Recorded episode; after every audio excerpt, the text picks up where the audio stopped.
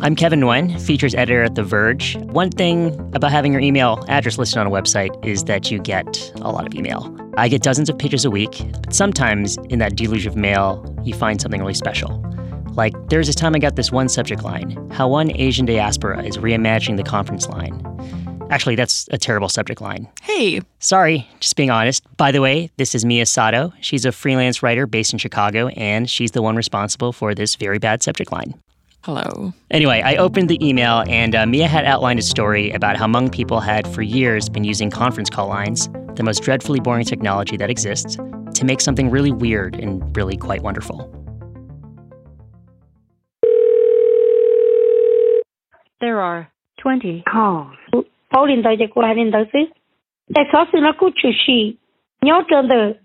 K K A B C Los Angeles 多。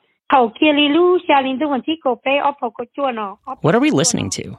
So that was just a little bit of a radio show.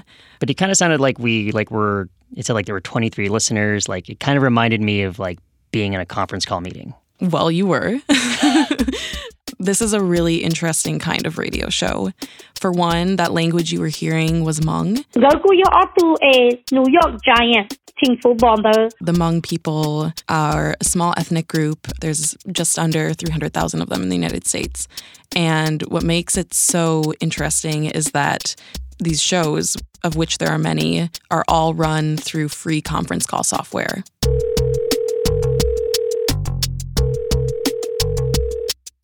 And do you speak Hmong? Not a lick. So, wait, how did you even find these conference call radio stations? So, I am from Wisconsin, and I think that automatically separates me from a lot of Americans in that I know who the Hmong people are. I grew up around Hmong folks, I grew up around their culture and their arts and their language.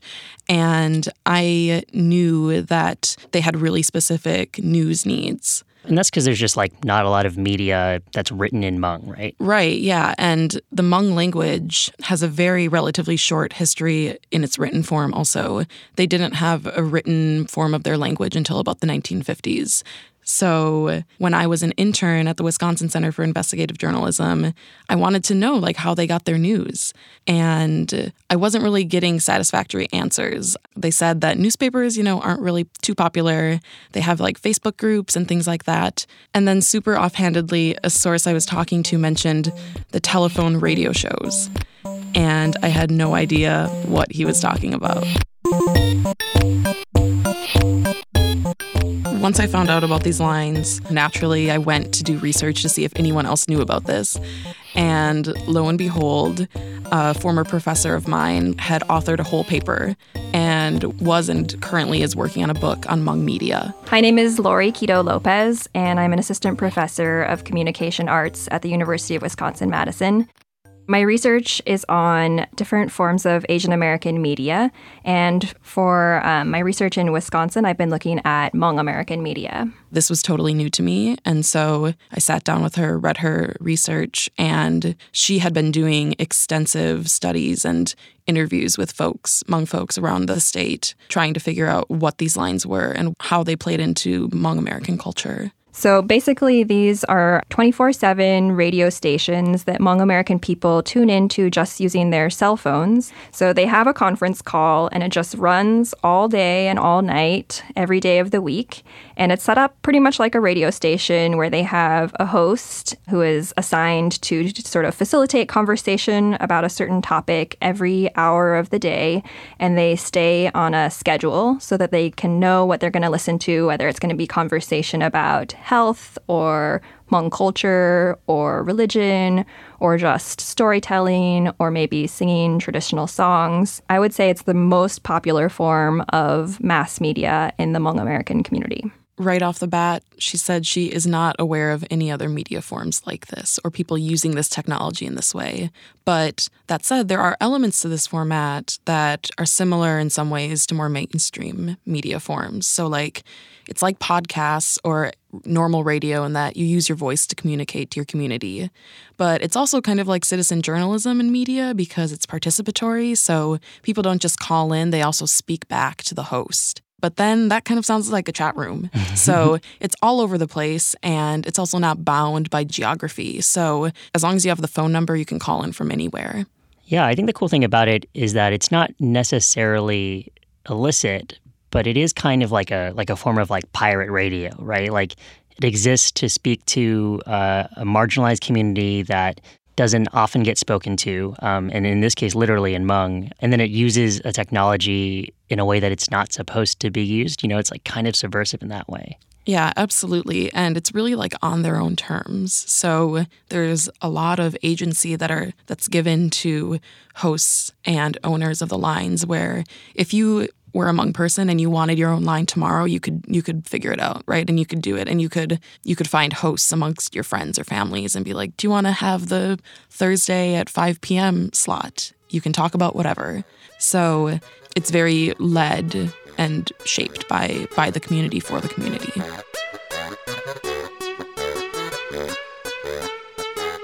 So why do you think the the conference call radio shows work specifically for Hmong people? It sounds like at least according to Professor Lopez, that no, no one else is doing this. Yeah, it's a really complicated question and it has a lot of layers to it. So, you know, even within the Hmong community, it isn't for everyone. It seems like it's a lot less popular for people, you know, say my age, second or third generation Hmong Americans. Um, and the community isn't monolithic. So opinions are divided, to say the least. So I would say it's hard to pin down just one reason why this format works for them but Professor Lopez does have some ideas. So, first, I would say that it just being an oral medium is really resonant for Hmong American people. So, they have um, a rich oral culture where singing songs and telling stories and communicating orally is really important. And also, there's a history of older Hmong people not being literate necessarily in English or Hmong language. And so, if people's lives were really disrupted by the war, then they often didn't get to learn how to read and write. So, then they come to the US and they have a history of really communicating well orally and having a, a, need to really listen to stories and tell stories. But then I also think that it being on their cell phones is also what made it really take off as a mass medium. So then just having a cell phone, they can just turn it on, call the number, and tune in. So you can see the rise of these programs is really complex. And there's a mix of technological changes, wider accessibility to technology, and maybe just a few people with a really clever idea that others eventually latched onto. But I think to really understand why people are so active on these lines, you need to also understand the history of how the Hmong people came to the United States.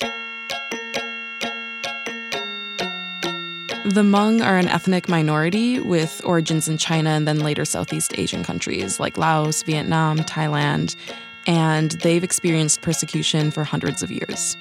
Even before I began reporting this story, I heard Hmong people refer to themselves as a people without their own country. That's because they were forced to flee violence and oppressive rule over and over again. In the 1960s, United States forces recruited Hmong in Laos to help resist the spread of communism in Southeast Asia, and that conflict is called the Secret War.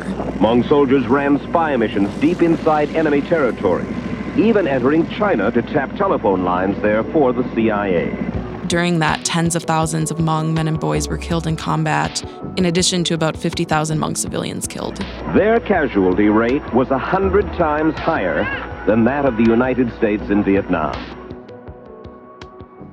In the years following the conflict, hundreds of thousands of Hmong people were essentially scattered around the world, and some Hmong who left their homelands came to the United States, where they settled mostly in California, Minnesota, and Wisconsin.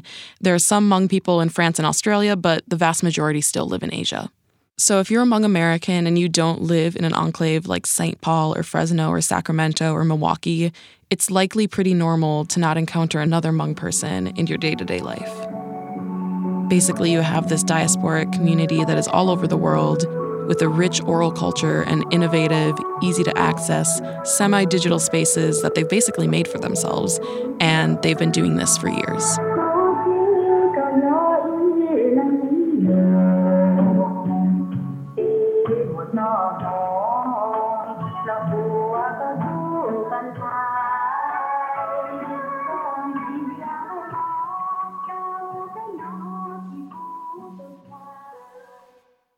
So you talked to some of these DJs, right? I did, yes. And like, I guess what is it like to run one of these lines? So these people are really invested in them and they spend a lot of time running them, organizing them, keeping things running smoothly. And many of the hosts and callers I spoke to also described really meaningful friendships they've formed through the lines. The same way that you and I might talk about internet friends who you uh, know in some sort of removed or isolated context, but you might never meet them in real life. But that said, they're still your friend and you still share part of your life with them. One person connected to the lines that I spoke to was Mi Vang.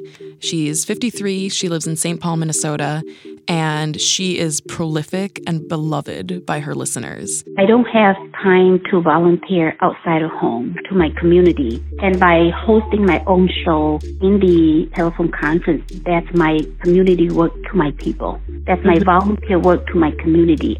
She hosted shows for about a decade. Earlier this year, she finally quit hosting. She got too busy with other things, but her shows mostly focused on relationships, personal growth, and especially cooking. Teaching people cooking on air. So they would come and listen to me, and then they can go home, take my recipe, and cook at their home. And I also talked about multiple subjects of self improvement, ranging from how to children, or being a mother, or romantic relationships or any kind of relationship with people or just keeping up your house cleaning, anything self improvement I talked about on air. Listeners loved her cooking shows. She said that throughout the years, they've sent her all sorts of gifts in the mail after hearing her talk through recipes on air. And they would send her like dry foods and kitchen utensils like pasta machines and traditional Hmong accessories and one even sent her money when her son graduated high school, which I thought was really funny. Wow, that's amazing. Hmong people traditionally were not as open talking about relationships in general or romantic relationships in general. And romantic relationships is a topic that I'm very passionate about. So I was amazed when I first called in and talked to them. I was amazed how much we have changed and able to discuss such topics publicly, openly. One of the stories of hers that stuck with me the most was about Mother's Day and Father's Day on the lines. Mother's Day, Father's Day celebration, we didn't have those back in Laos. Hmong culture traditionally doesn't have many holidays, and Mother's Day and Father's Day were something that Hmong refugees new to the United States had to learn when they first came here.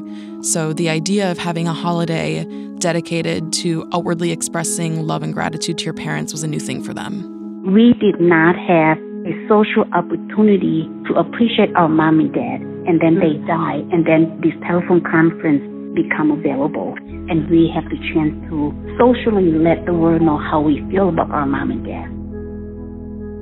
A lot of Hmong folks that I spoke to, they were like, we never said, like, I love you. We showed our love through actions and by being, you know, good children. And our parents showed their love through taking care of us. But that verbal exchange was just not part of their traditional culture. The first few seasons, people were just crying, crying while they delivered their message to their mom or dad on Mother's Day and Father's Day. And back in June, right around Father's Day, I got the chance to hear what she was talking about. So it's a Friday before Father's Day, and I call in right at 6 p.m. The show is supposed to go from 6 to 8. There are about 20 callers on the line when I initially call in, and they're all there to listen and share what Father's Day means to them or tell stories about their dad. Okay, Mia, are you here? If you're here, could you come and say hello to everybody? Look, you are now unmuted. Hello. So I introduce myself on the line, let them know who I am and what I'm doing, and they know that I don't speak Hmong. So a few of the callers on the line spoke English and translated for me here and there, or shared their stories about their dad in English. I would like to talk about my father. So, because Father's Day is this Sunday. So, One woman um, by talked about this being her first Father's Day after her dad died last fall. For us that doesn't have a father anymore, when that day comes, you don't know where to go. So you could go to the cemetery and bring him flowers, but it's not it's not like when he is here that you can see him and talk to him or even just be there visiting him. So to me, Father's Day is a day that I do cherish and I will always remember. Um, even though he's no longer here, I think that I remember, I remember his smile, his face, and his love. So Father's Father's Day is very, very important to me, and I am very happy that I am here in this country and that I'm able to share and I'm able to celebrate and just share this special occasion of Father's Day with my family that stuck with me. And I think it's because it exemplifies so much of why I find these lines to be really special and incredible. It seems like a lot of Hmong American cultural evolution happened and continues to happen on these lines. I think it's sort of amazing that people like Mi Vang got to watch that happen in real time within her community on the lines. And Mother's Day and Father's Day are just two examples of that cultural evolution and change. When I initially called into the line, I thought I would just be kind of in the background listening and recording. I had it like on speakerphone on my cell phone in my kitchen while I was making dinner. But about halfway through the call, just when I thought the callers had forgotten I was there, they invited me to join. First, asking me to talk about my own father, and then asking me questions about myself. Yeah. So you, can you okay. share some of your you are now unmuted experience with your father with us too? Since we're all talking and you're not just listening? Sure. Can you share some of your experience with your father? Yes, I would love to. So you've been researching this story for months, and, and this is the first time you've spoken on it. Did something kind of like crack open for you um, once you kind of had a firsthand experience? Yeah, I felt really grateful. The whole process of reporting this story, I was and still am an outsider to this community. And so they were really welcoming. I'd called in and listened for research many times to this line, but I had never actually spoken on the lines before. I had never been unmuted, so I was pretty nervous.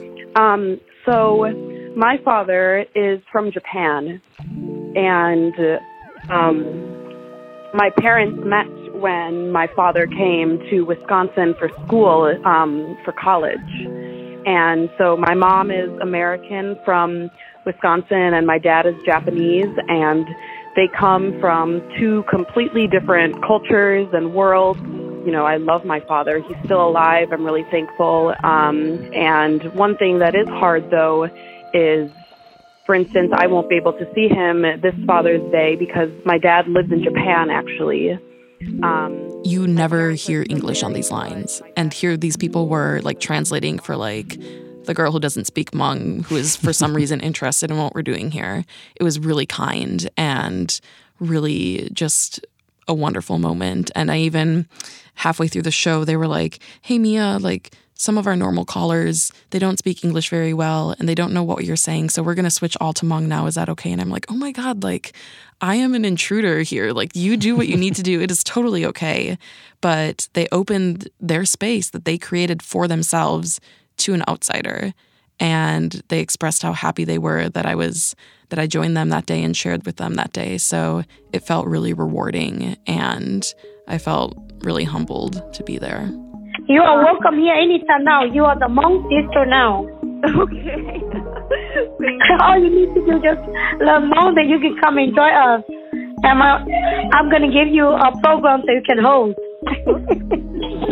Miss Lee, the woman who owns the line I called into, sees what she's doing by owning and operating a line as a form of community service for the Hmong people.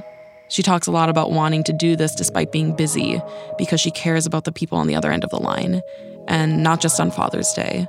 For many Hmong people, this is part of everyday life. I mean, I'm just happy that, you know, in America we have something like this that it doesn't matter where we are, we all can stay in touch we can learn from each other. And it's a way of making friends, it's a way of uh, changing people's lives mm-hmm. through the teleconference. That's all I, I know.